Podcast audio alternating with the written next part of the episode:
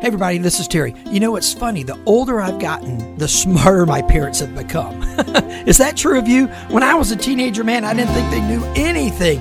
But then I hit my 30s and my parents became geniuses. Now that I'm in my 50s and they're gone, I sure wish I had their wisdom. This is what Proverbs 4 says.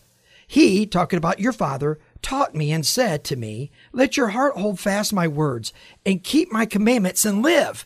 Moses said it like this, I give you this commandment, honor your father and mother so that you might have long life on this earth. Your parents are in your life for a reason. Listen to them and you'll have grace for your journey.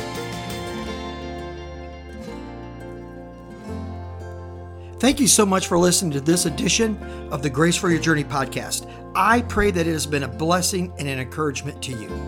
Pass it around if you think it would help somebody. And we look forward to you dropping by again for another episode of the Grace for Your Journey podcast.